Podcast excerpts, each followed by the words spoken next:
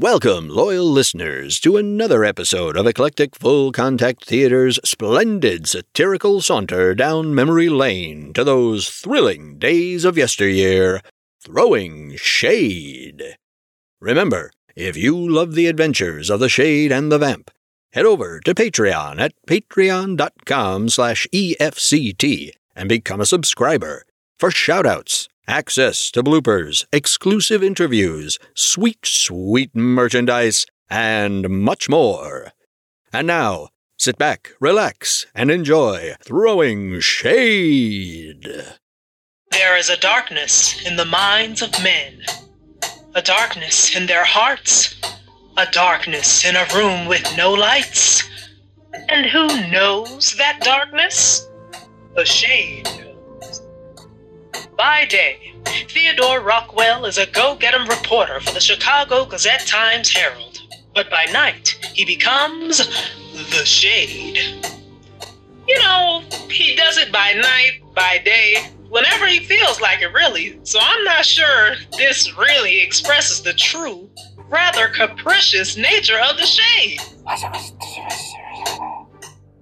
What? Yes, I said capricious. No, it has nothing to do with astrology. How did you even get this job? You know what? Never mind. Let's just move on. Using his uncanny ability to wear dark clothing, he, assisted by his girl Friday Wednesday morning, who is the mysterious female vigilante, the vamp, defends the downtrodden and fights the forces of evil. But can one man defend the innocent from the scourge of Chicago's underbelly? Find out in this week's episode of Throwing Shade, the worst of times. And unfortunately, we now must say goodbye to the people at Formal Heidi's Nail Polish. A sharp uptick of fainting spells was noticed around salons that primarily used the polish. While first attributed to fragile feminine sensibilities, after further research, it was found that Formal Heidi's, while long lasting, was producing incredibly noxious fumes to all those around the open bottles. Furthermore, women with a proclivity for biting their nails found themselves getting sick off the patented mix of chemicals. So, we wish them well as Formal Heidi's returns to the drawing board, and we look forward to a new and improved formula. And so, we here at Throwing Shade are thrilled to welcome the fine people at Folks Rescuing Animals from Unpleasant Destinies, working tirelessly to end the abuse of animals. Finally, a sponsor we can all be proud of. Also brought to you by Eclectic Full Contact Theater, bringing you high quality 1930s radio style satire since, well, we here at Throwing Shade like to refer to it as the before times. Previously on Throwing Shade, I am not a crook. and now on to our story. Act 1, Scene 1 On Holidays. Theo and Wednesday take a long anticipated and even more lengthily discussed vacation. It had been a few weeks since Frank Fry, Lieutenant of Shame, had evaded capture after giving up the existence of his higher up. In that time, efforts to discover the identity of that higher up had doubled. Despite these efforts, police were baffled. I'm baffled, John. Me too, Ponch. We've tried to ferret out the identity of the leaders of shame, but no luck. Of course you have no luck. Policemen use dogs, not ferrets. City Hall was stymied. Miss Honeysuckle, we've made no progress on finding the leaders of shame. I'm stymied. Oh? Mr. Mayor, in that case, you should see a doctor. Yes, I suppose that's. Wait, what? A doctor? Why? For this timey. Believe me, you don't want to let one of those go. My cousin Alejandro had one once and he didn't do anything about it. After a week, his right eye looked like a baseball. No bueno. Even Theodore Rockwell and Wednesday morning couldn't make any headway. Rockwell, morning, get in here.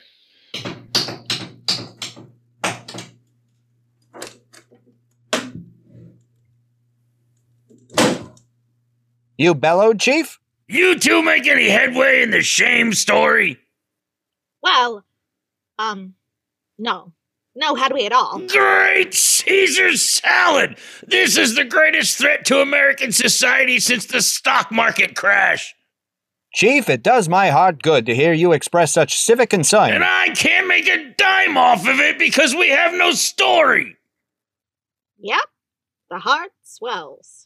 We're doing our best, Chief, but Frank Fry's clue was pretty vague. You'd be surprised at how many people in Chicago have lots of money and a snooty accent. Yeah, but how many of them use words like lieutenant? I never thought of that. That is a pretty unusual word.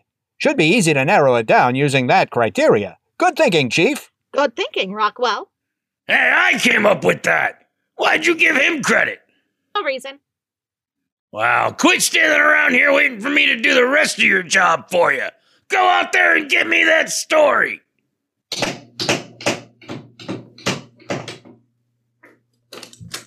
I don't Oh man, I can't believe that we're just not getting a raise here. It's ridiculous. I don't know why we have so many crowds. Do our job for us? Can you believe the nerves of that man? He hasn't done a real day's work. Well, since I've been here. Be fair, Wednesday. It's not easy to maintain that volume eight hours a day. I'm just so tired of it. It's 1936, Theo. We should be further along than this. Don't despair, Wednesday. We're always moving forward, little by little. Every day we move forward. It's inevitable. You really believe that, Theo? Because I swear, some days it feels like we're moving backwards. That's impossible, Wednesday. Forward is the only direction we can move. It's literally how time works. When you put it like that, I feel. Wait, what? Yes, the inexorable forward march of time. We can't stop it, can't turn it back, no matter what we do. That's not. Although, when you think about it, how amazing would it be to go backward in time? Just think, we could. Wednesday, why aren't you typing? to be honest, Theo, I just don't have the energy to give you those well deserved demerits. Wednesday! I have the answer. There was a question. I know exactly how to turn that frown upside down and put the vim back in your vigor. Theo, Zing Cola's been off the market for months. No, nothing as transitory as a soft drink, Wednesday. I was talking about a vacation. Are you serious? How can we do that? We're in the middle of an investigation. You heard Mr. Clemens. We have to get out there and give me that story. Uh, Yes, but we haven't been able to do that. In fact, we haven't made any headway since Frank Fry ran out of the police station. And just where are we going to go? Anywhere. That's the beauty of a vacation. We could go hiking, camping, or take a drive across the country. We could even get tickets to the upcoming Haberdashery Gala, That sounds. Wait, what? the annual Haberdashery Convention. It's an amazing affair. All the best in men's hats and accessories. You know, no matter how many times I hear that word, it makes no sense to me whatsoever. Accessories? Haberdashery. It's the only word where there's no word to describe what the person doing the thing does. You've lost me. A haberdasher makes haberdashery, right? Right? But what's it called when he does it? Um. It should be that he haberdashes, but there is no verb to haberdash. It makes no sense. Wednesday, I want to thank you For what? for proving so eloquently that we do, in fact, need a vacation. I hereby rescind my idea about the Haberdashery Convention. I know you're right, Theo. But how can we go off and abandon the investigation into shame? How can the shade and the vamp? We need fresh eyes. We could ask someone else to look into it. Who? Did I hear someone mention my name? Wally Winchell? Ah, I did hear someone mention my name. Wally, were you eavesdropping?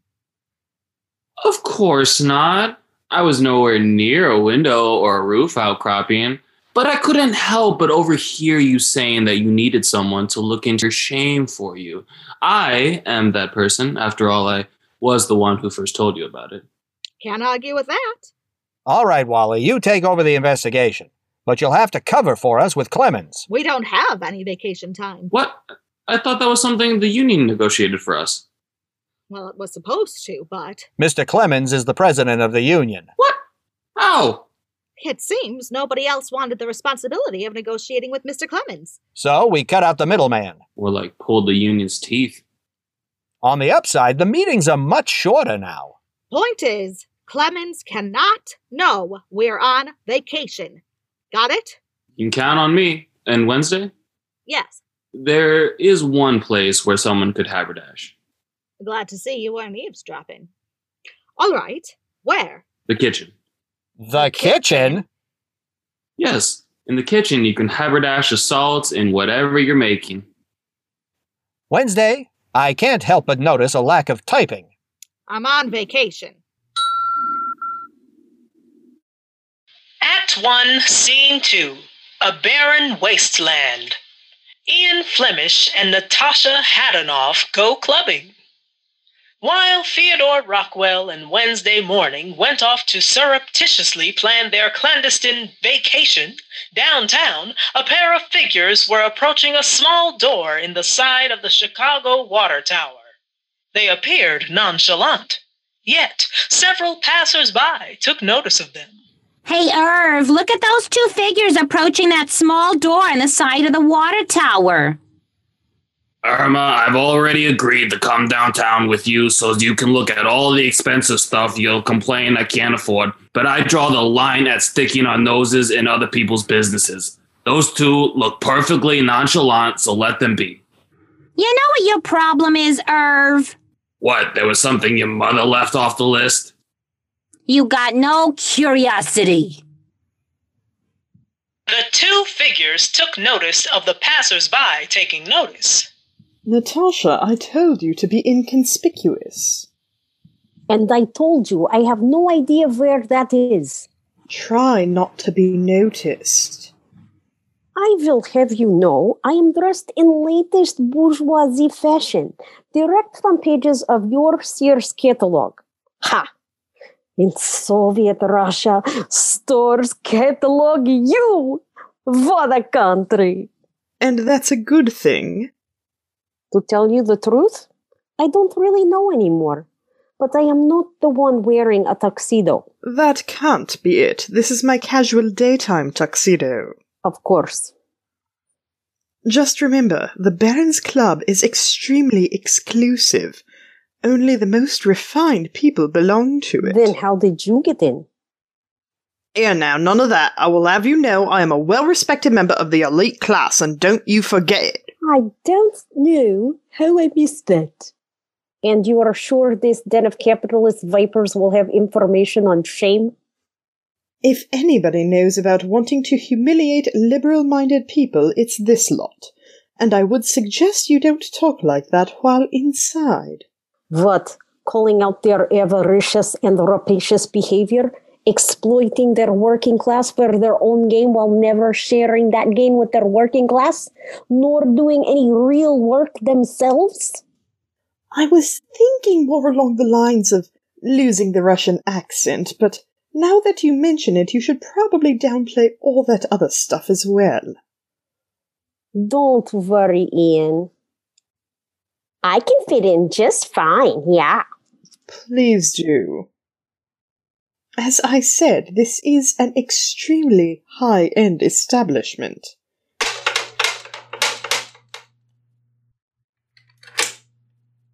What's the password? I say, you're not Jeeves? Nope. Oh, for heaven's sake. Oh, yes, very high class. Don't you start. What's the password? What happened to Jeeves? That ain't it either. I am glad you are working so hard not to be noticed. Man in tuxedo talking to wall in broad daylight. Oh, this is ridiculous. What's the password? What I am about to say is not my attempt to answer your question, but rather an attempt to gain information from you. Is that clear? Crystal. Where is Jeeves? No clue. Why not? Cause I got no idea who that is. And believe me, I'd remember if I met a fella named Cheese. Not Cheese, Jeeves. Can you believe this person? I like him. You would. You mean the fella who used to answer the door? Yes, exactly. Oh, oh. Him and me are a part of a doorman exchange program. So here I am answering his door for a month while he's down in my old stomping grounds answering the door at the 13th Street Social Club. How egalitarian. Eh, there ain't no eagle anywhere near there. What is your name? I'm Guido. Of course you are. You are a good man, Guido. In Soviet Russia, doormans, you. Um, is that her trying to guess the password? No. At least I don't think it is. To be honest, I've never really known what that is. The password is a baby in your lap may dampen your spirits. Come on in. That was right? Search me. if it ain't swordfish, I have a hard time remembering it. But you two look all right, so enjoy. Now, Natasha, this is an old boys' club. Women are allowed as guests, but they aren't encouraged to speak much. Oh, now don't you worry about a thing, Ian. I'll just be the sweetest, silent, most perfect bit of decorative fluff you've ever seen. Thank you. Although your swift agreement is somehow even more worrisome. Flemish, I say, old chap, haven't seen you in ages. His Majesty's finest keeping you hopping, eh, what? You know, Andrew, I could tell you, but then I'd have to have you sign several lengthy forms in triplicate swearing you to secrecy. Whatever it is, it must be most interesting if it's caused you to bring a distaff invader into our secure male fortress. My apologies. Allow me to introduce Miss. Julep. Minnie Julep. I'm from Georgia. A pleasure, Miss Julep. Whereabouts in Georgia are you from? Near Tbilisi. I'm not familiar with that location. Is it near Atlanta? It's a bit east. And, uh, Minnie, may I introduce Mr. Andrew Cudahy, sausage magnate? Now that seems silly. Why would sausage need to stick to metal? oh, yes, I see. Most amusing. Come, let's have a seat and chat. Can I offer either of you uh, a drink?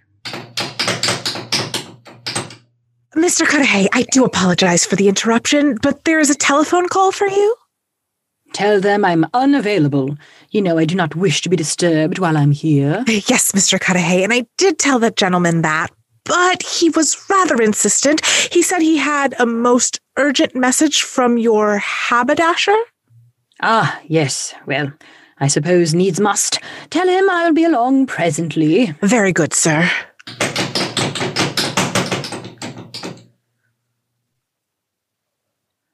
I do apologize, Flemish, Miss Julep. Duty calls.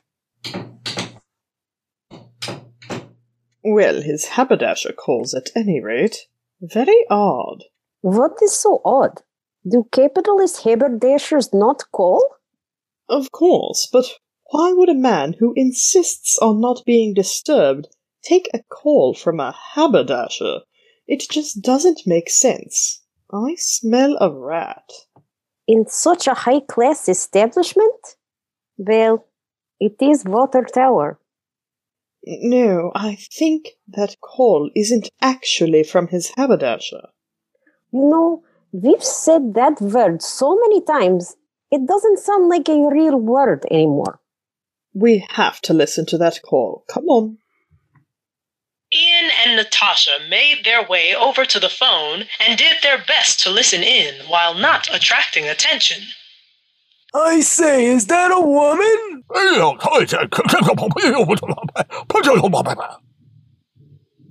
Despite their utter failure in that regard, they were able to hear part of Andrew Cudahy's phone call. Well, of course, I don't want that to happen. Yes, yes, I'll put my lieutenant on it. No, don't worry. It's in hand, I can assure you. There'll be plenty of red faces to go around once we're done. Yes, all right. Goodbye. Did you hear that? Yes, and I must say I am rather shocked. But why would Andrew Cudahy lead an uprising of sunburnt gingers? What? No, you foolish man. When do you have a red face? When you blush, no? And when do you blush? Are you seriously telling me he's going to lead a bride uprising? No. You blush when you are embarrassed, when you are humiliated, when you are shamed. I can't believe you hit me. That's. Oh, I see what you're saying. And did you hear who he was going to put on it? His lieutenant. Him using the same term that the man who recruited Frank Fry used is a rather large sopadeniev, wouldn't you say? Um, yes? Andrew Cudahy of the Magnetic Sausages is who we are looking for. It's hard to believe that a fabulously wealthy captain of industry would ally himself with an organization bent on destroying progress in equality and income equity. Jace, it truly boggles mind. We must do something. I shall have a stern word with him. I think perhaps we should come up with a plan that results in catching him red-handed, which is an extremely offensive term, by the way. You're right. And we should inform the authorities of what we've found. I'm sure they'll want to enlist the help of the Shade and the Vamp. If we must. Come along, then. I'll get to the bottom of this, or my name isn't Flemish. Ian Flemish. One of these days, you'll have to tell me how you do that. Do what? Act 1, Scene 3 Motel Nix. Theo and Wednesday vacation behind the cheddar curtain. While our intrepid international duo was rushing off to inform the authorities, along the road out of town, Theodore Rockwell and Wednesday Morning were enjoying a leisurely drive in Wednesday's Nash Advanced 6 Coupe.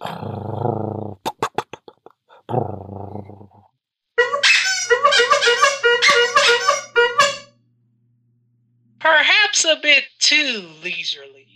Wednesday, please, we have to pick up the pace. At this speed, our vacation will be over before we get there. Least we getting a move on. Some of us have places to be.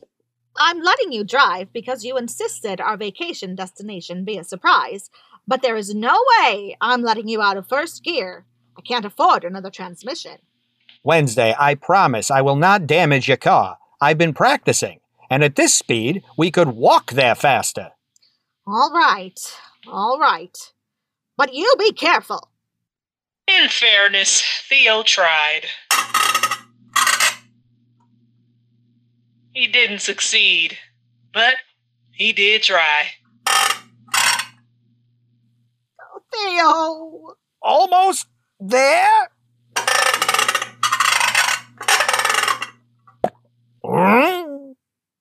See, no problem. This had better be an amazing vacation. I don't even know why we're going anywhere. I had planned on curling up in my apartment and spending some quality time with my typewriter. Nonsense. Who stays home for a vacation? What would you even call that? A stay. A home invasion. Uh huh.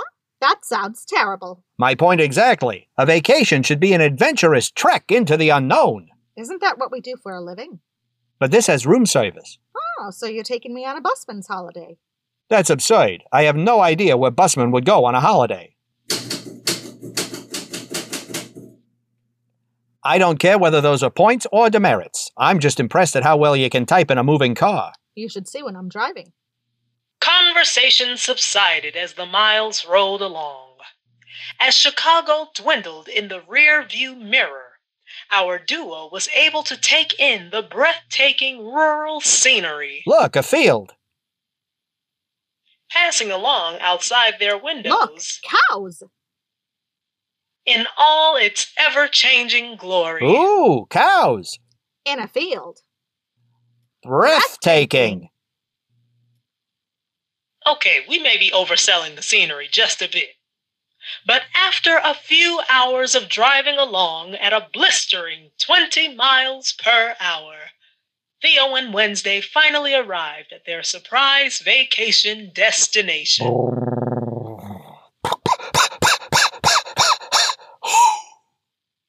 Here we are.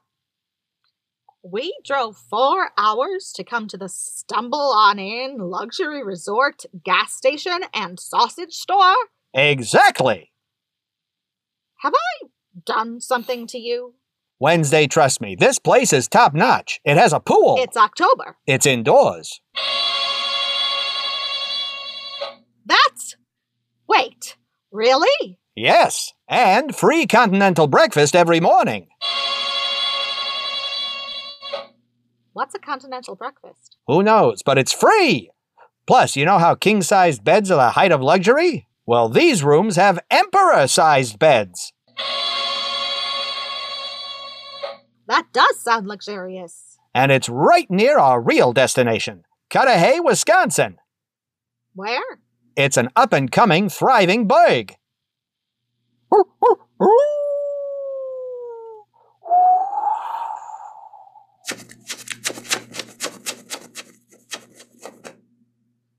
Was that a tumbleweed? I did say up and coming.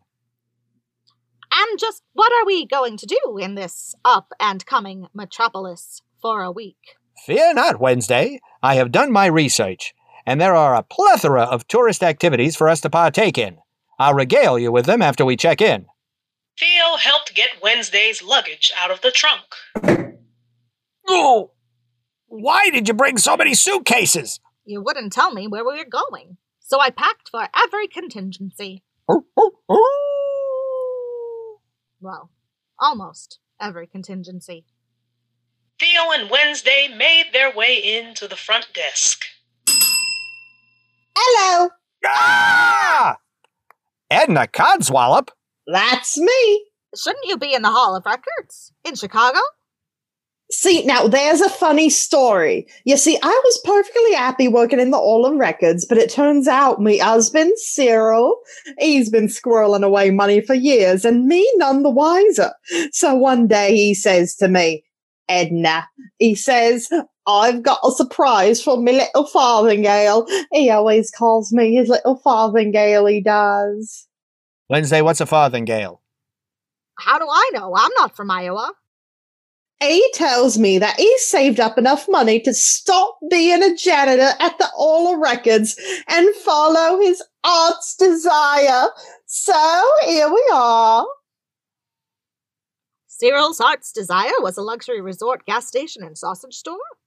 He's a man of unplumbed depths, says Cyril. So, what kinds of sausages does he make? Oh, Cyril doesn't make the sausages. He couldn't take the daily grind. Really should have seen that one coming. So does he run the gas station? Work on automobiles? Blimey, my Cyril, a mechanic? Perish the thought. He tried that once years back. What happened? He wrenched his back. Walked straight into that one, really. So, what does Cyril do? He's a janitor, of course. Wait, wait. His heart's desire was to go from being a janitor in the Hall of Records to being a janitor in a hotel?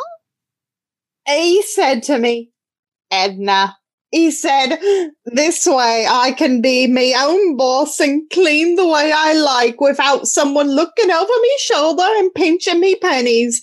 Just you, me, and the cleaning me little odds bodkins. He always calls me his little odds bodkins, he does. To be expected, really. We looked at several hotels before finding this one. In fact, he was almost ready to give up. But then we saw this place. You could say it was truly our Oh no. Don't do it. last resort.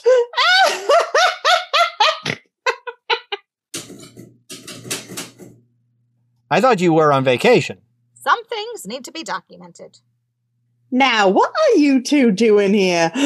Ooh, are you working on another case? Are the Shade and the Vampire as well? Uh, no, nothing like that. Miss Morning and I are just on vacation. Really? Together? Oh, I understand. Say no more, say no more. I think you may have the wrong idea. I know she has the wrong idea. We're work colleagues.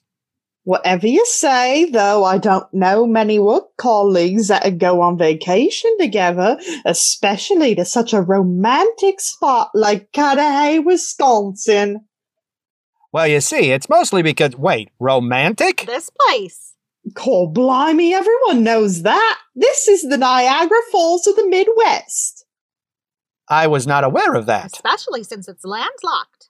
Now I know you two have to keep up the proprieties, so here are the keys to your separate rooms. Thank goodness. With an adjoining door. Edna! All right, all right, say no more, say no more. Might I suggest that you two visit Wurst Hall? All right. I'll bite. What's Wurst Hall? The Sausage Museum, of course. Of course. Can I ask a silly question? Where you can ride the highly romantic Tunnel of Trypan. Oh, that sounds. Yes, it does. I think we'll just unpack. Whatever you say, enjoy your vacation, you two lovebirds. Edna! Right, right, right. You two work colleagues. Wink, wink, say no more. Theo and Wednesday carried their luggage to their rooms. Well, Theo drags their luggage to their rooms. No, don't worry, Wednesday. I've got this. No need to help. You're lucky I don't make you drag me back to civilization right now. I know it's a little unorthodox. It's a town with a sausage theme, Theo. It's not just unorthodox. it's not kosher. I assure you, Wednesday, we'll find non sausage related things to do. In fact, they have their very own circus. I like circuses. Exactly. So let's unpack, relax, and hit the town. That sounds all right. We can even scout around for non sausage themed attractions. Okay, In, in fact, we can spend the evening Oh no. casing the joint. Go to your room. We'll return to throwing shade, the worst of times, in just a moment. But first, a word from our sponsor. Friends, do you love all the little furry, fuzzy, four legged cutie pies you see running through the streets every day? Does your heart melt when you see some adorable little fuzzball staring up at you? And does that same heart break when you think of what happens to all the stray animals in our cold, heartless urban jungle?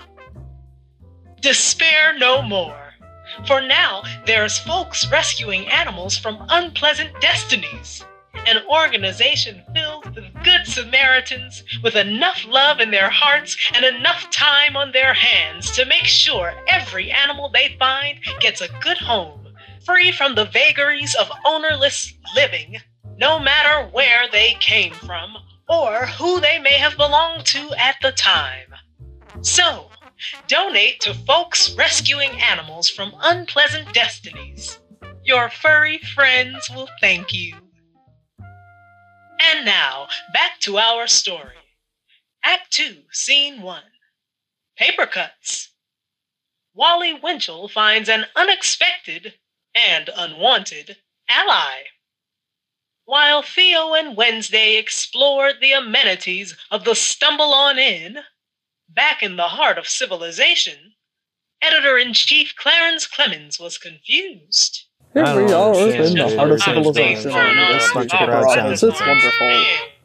Rockwell, morning, get in here.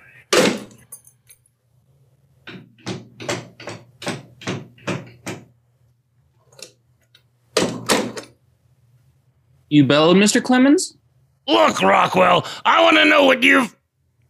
I'm confused. Why, Mr. Clemens? Well, you're not Rockwell. That's right. You're Wally Winchell. Right again. See, you're not confused. But I yelled for Rockwell in Morning. That you did, Chief.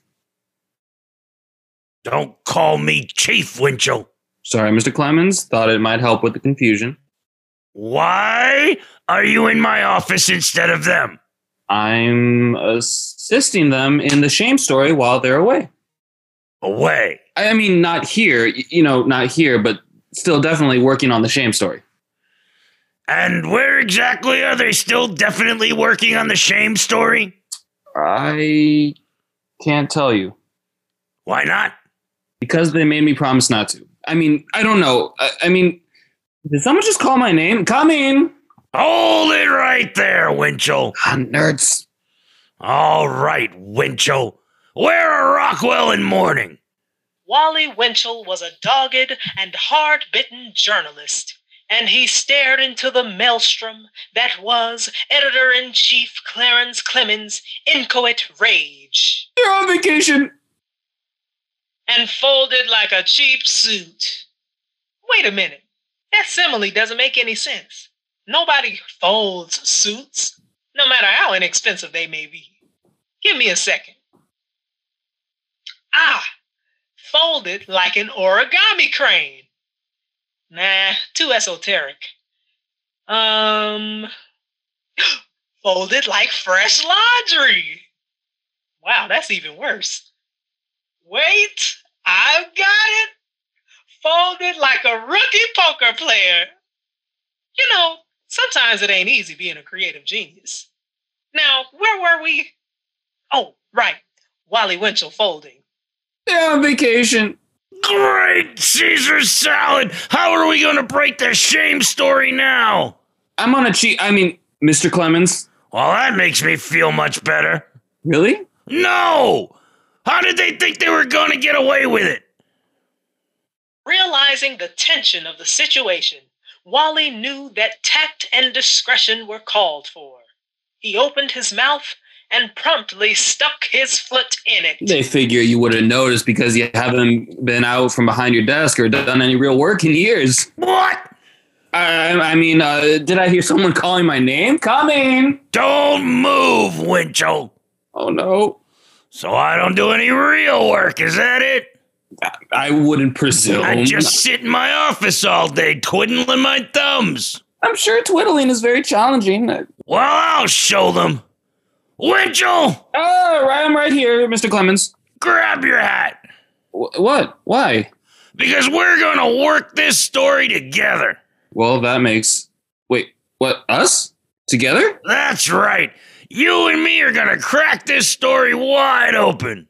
Oh. What's wrong? I. What?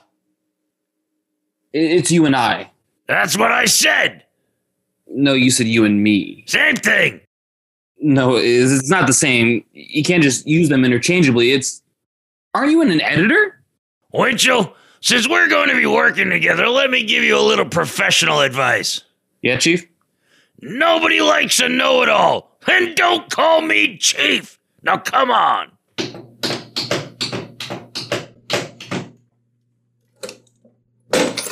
You and I, you and me, same thing. I'm an editor. I don't have to know things. I'm too important. Or should I say, me's too important. Same thing. Winchell! Coming! Act 2, Scene 2 The Karen Feeding of the Citizenry. Police Chief Cannoli deals with the public, and it's quite the privilege. As Wally Winchell and Clarence Clemens went off to investigate, Wait, where are we going? Great Caesar salad, Winchell! Do I have to think of everything? they bumped into Ian Flemish and Natasha Hadanoff, who were on their way to inform the authorities about what they had discovered. In Soviet Russia, authorities informed you. After looking high and low for Police Chief Cannoli, Chief Cannoli! Chief Cannoli. they found him in an empty lot, in an animated conversation with a woman clearly in a dither. I can't understand anything you're saying. I want to speak with your manager. What manager? There isn't no manager. I'm a chief cannoli. Stop being so aggressive. I feel threatened. I'm going to call the police. I am the police. It's a me, cannoli. Excuse me, miss. May I help? You seem to be in a dither. On ja nie wie szuki. On ja pole. Oh, thank goodness there's someone here with some sense of civic responsibility and who speaks English. What are you talking about? I speak the English. I'm Bunny Featherton Smythe of the Gold Coast Smythes. Bunny? A pet name I've had since childhood. It was given to me due to my boundless energy and positive attitude. I would have thought it was because of your overly large ears. What did you say? You'd think she'd have better hearing than that, considering. I will have you know my ears are a perfectly normal size. My private doctor said so. We do apologize. Yes, I did not realize problem was actually your vastly undersized head. Natasha? I'm sorry, who are you? This is Natasha. Head enough. I certainly have. And I am Flemish. Ian Flemish. That was quite impressive.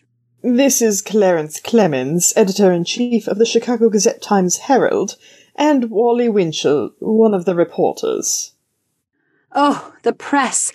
I do love airing my grievances to the press. You can run a front page story on how this person assaulted me. That's ridiculous. I never went near her with any salt. Could somebody please explain what's going on here? Police Chief Cannoli, what happened? Wait, he's the police chief? That's what I said. I don't know why everyone's attacking me. I'm just trying to do my civic duty. She's a crying. Why is she a crying?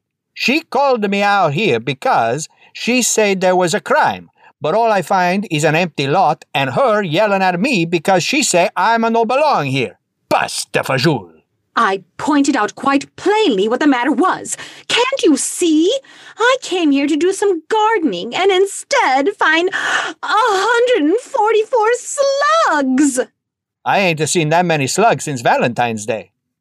Who gives slugs for Valentine's Day? It's the type of gift that goes straight to the heart, but trust me. I've no idea what you're talking about. I just want to know what you're going to do about these 144 garden slugs. Oh, 144 garden slugs. That's a gross. He's not wrong. Why would you care if there are slugs in an empty lot?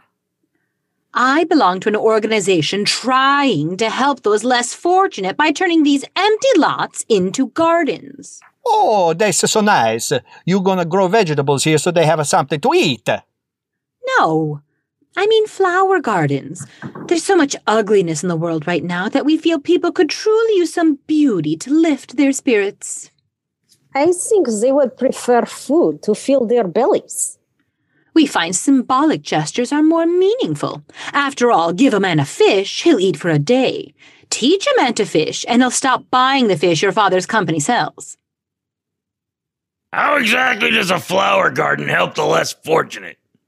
Why, they're the ones who tend the gardens. Oh, so you employ them and pay them a good wage, thus helping them stimulate the economy through increased purchasing power. Well, we certainly would, but after supply costs, administrative salaries, and various other vague and non-specific expenses, there's simply no money. We've tried raising more through donations, but you'd be appalled at how many people just don't care about the less fortunate. Unlike you, Miss Featherton Smythe. Please, call me Karen. And of course I care. Those of us with more have an obligation to help those less fortunate. Nosebleed oblique. Noblesse oblige. As I said, it would be wrong for us not to share our knowledge of succeeding through hard work and determination with those not fortunate enough to have been born with that work ethic. So that's what they get from you? A work ethic? A sense of purpose, so that they can pull themselves up by their bootstraps and contribute to society for once in their sad, pathetic lives. Thank goodness for people like you. Yes, without you, how would all of the poor people who literally built this city learn about how to work hard? That's the first thing you said that makes sense. Thank you. But someone is trying to undermine our good works. I came by today to oversee some labor. Instead of do any labor? Someone has to manage. Yet when I arrived, I found the garden infested with these slugs. They'll destroy the flowers. And we were just about to present the results of all our hard work to the city. We'll be humiliated. Humiliated? It's a shame! It certainly is. Now I'll have to cancel the caterer. How could someone do this to me? You mean those poor, overworked, exploited workers who did all work and who actually deserve all credit? What are you, a communist? As a matter of fact. Wait a minute. Chief, you're saying shame's behind this? Of course. Who else would try to embarrass someone trying to help the less fortunate? Allegedly. Getting your hands on this many slugs isn't easy. You got it out right. They's very slippery. Um, yes. But what I meant was whoever did this had to buy them in bulk somewhere. You're right, Winchell. Time for some good old fashioned investigative journalism. Right. Let's go shopping. That boy has a lot to learn. And we wanted to tell you, Chief, that we may know who's behind all this. Andrew Cudahy, a British expat. Ah, so he's a name used to be Patrick. You no cannot trust the people who change their names. I will look into it. After you deal with my slugs. I'm sorry, did you say Andrew Cudahy? The sausage magnate? You know him? Of course. He donates to all the same charities I do. Such a wonderful man. He truly feels, as I do myself, the plight of the working man. He does? You do? Yes, and because of that, he, as I do myself, works tirelessly to lift up the working man and put him on a footing slightly less than equal to those of us born with skill and ability. How noble. I can't tell you how tiring it is fighting for equality. If you knew how many parties, functions, and auctions I had to attend. Your sacrifices truly are inspiring. Thank you. But I struggle through because I know how it would make those poor people's hearts sore to know how much money we spent on their behalf. Did you ever think of just giving them the money instead of throwing parties? I don't understand the question. Pivianka. Without the functions and parties, how would anyone know how much we're doing for the common man? Andrew's a perfect example. Without him plastering his name all over every good deed he does, do you really think they would have named an entire town in Wisconsin after him? There is a town in Wisconsin called Andrew? No, Cudahy. That's it. It must be their headquarters. Come, Natasha. We're headed for Wisconsin. For some reason, that sentence makes me very uneasy.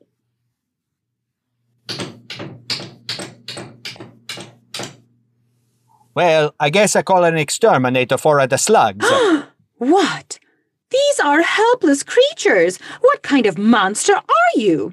You will call folks rescuing animals from unpleasant destinies.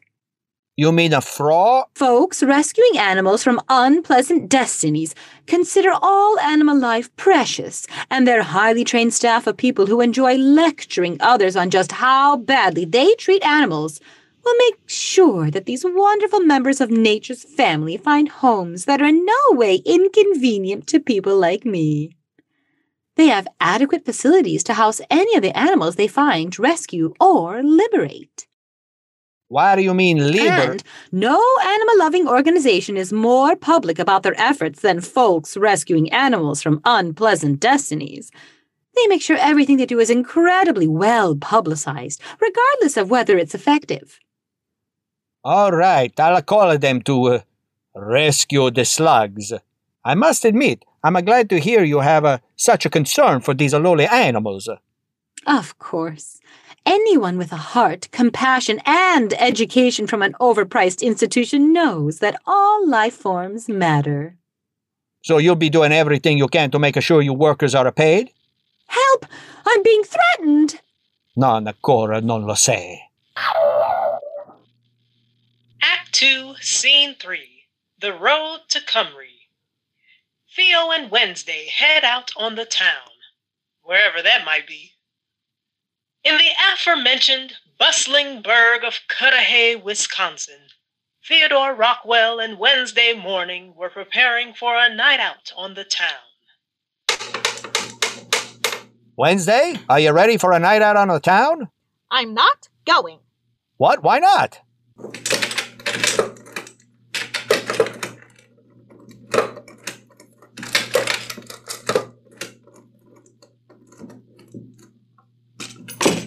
I'll tell you why not. Not only is my room's decor sausage themed, Uh, yes, well, I discovered the town was built around the Cudahy sausage plant, run by Andrew Cudahy, a British expat. oh, so his name used to be Patrick then. Wednesday! Do you see? I'm so upset. I don't even know what I'm saying. But why? You're not the type of woman to be put off by sausage. I went down to look at the indoor pool. How was it? It was a waiting pool in a conference room. Was it heated? That's not the point. I want to go home. Look, Wednesday, I know it's not perfect, but Edna and Cyril just opened up. They're doing their best. And I did some research, and I am taking you to dinner at Cudahy's only five star restaurant.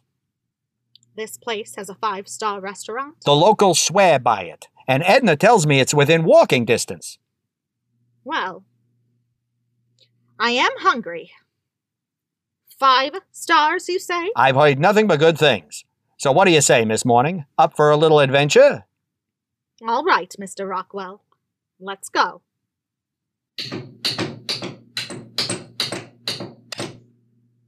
So Theo and Wednesday set off. Half an hour later, Where is this place? This is walking distance? Apparently, Edna takes really long walks. I'm sure it can't be much farther. oh, but it could. And it was. Finally, after a full hour of walking, This is why nobody likes people from Iowa. Theo and Wednesday stumbled through the door of Cudahy's only five star restaurant, Tire Selsig.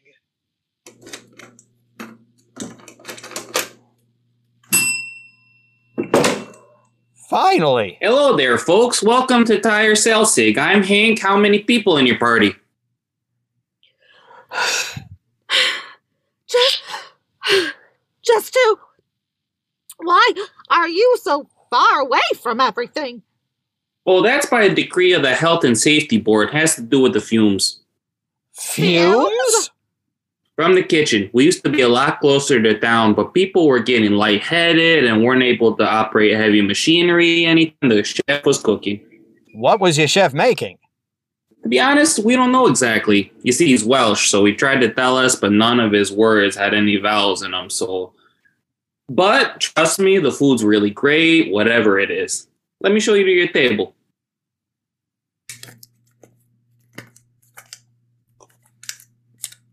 Um, Hank, why is the floor sticky? Oh, we're really proud of that feature right there. You see, us being, as you pointed out, so far away from anything resembling civilization means we get more than our fair share of pests. Your floors are sticky because of bugs? Oh no, the fumes take care of the bugs, no problem. How? Reassuring. No, the floor is for the pests of the larger four legged variety. It's anti cruelty, you know? What? Well, used to be that if some critter came in here, we just shoot it. Or set traps outside to catch it.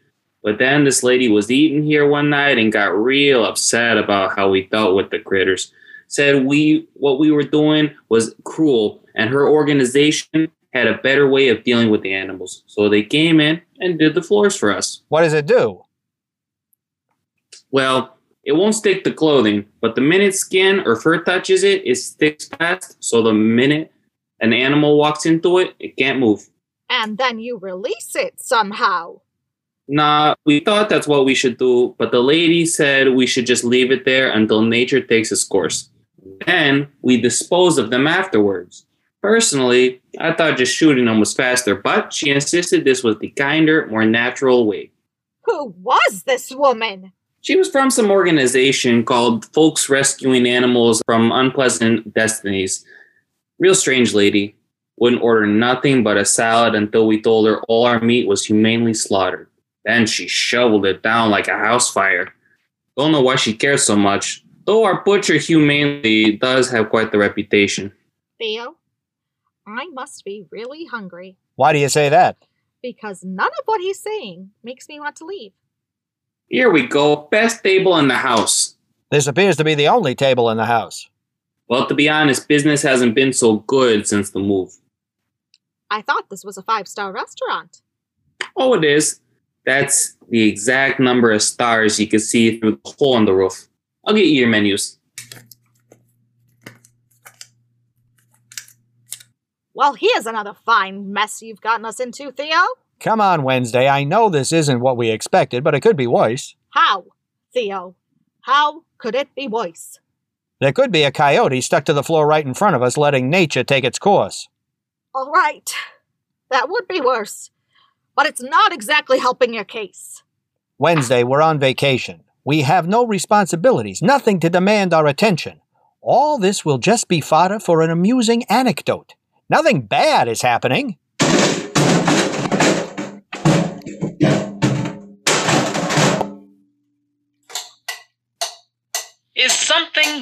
Bad happening? That sounds like something bad happening. What was that sound? Maybe Hank succumbed to the fumes. What exactly is the cook making back there? Minnick now, Darrell Jellybarrablith. Answers to, well, everything but that last question will be revealed in next week's scalp tingling conclusion to Throwing Shade. Here's a sneak listen. Come on! This has been Throwing Shade, sponsored by Folks Rescuing Animals from Unpleasant Destinies. Throwing Shade is brought to you by Chicago's premier storefront theater, Eclectic Full Contact Theater, reminding you to stay safe and stay home. And listen to every episode of Throwing Shade. Check out our Patreon page at www.patreon.com slash EFCT and become a monthly subscriber for exclusive access to rehearsal videos, outtakes, photos, fancy shade merchandise, and more. Plans start as low as $3 a month, so support your favorite podcast for mere pennies during the pandemic. And don't forget about our other podcasts, all part of the Eclectic Podcast Network. Deep Shadows, Bloody Bay, Cluster, Monocyte, and the Half Hour Audio Hour, our monthly audio drama anthology. There's something for everyone. Created by Sarah Siegel and Andrew Pond. Written by Andrew Pond and Kaylee Osterman. Starring the voice talents of Jessica Lauren Fisher, Daniel Houle, Serena Johnston, Noel Kleiss, Kaylee Osterman, Andrew Pond, Rochelle Prue, Monica Saflick, and Julian Serna. Our Foley artist is Lori Iyer. Our engineer is Daniel Houle. And I'm your narrator, Noel Kleiss. Special thanks to Tina, Tina Shalamone. Tune in next week. Same, Same, same time. Same, Same, same station. Hello, everyone. This is Andrew Pond. And I'm Jessica Lauren Fisher. You might remember us from such podcasts as, well, this one. We'd like to take this opportunity to thank our followers on Patreon, including Karen Osterman and Cassie Russell, Mike Drugan, Lori Iyer. and our newest member, Natividad Salgado, It's thanks to your support that the shade keeps running. and falling into manholes. Wyatt, you. But if you're scared of commitment, like some people I could mention, I have no idea what you're talking about. you can make a one-time donation at buymeacoffee.com slash EFCT. Which would be appreciated. Podcasting is a cold, lonely business. You have central heating and a snuggie. You promised never to speak of the snuggie. Anyway, thank you again for all your support. Say goodnight, Andrew. Good night, Andrew. Oh boy.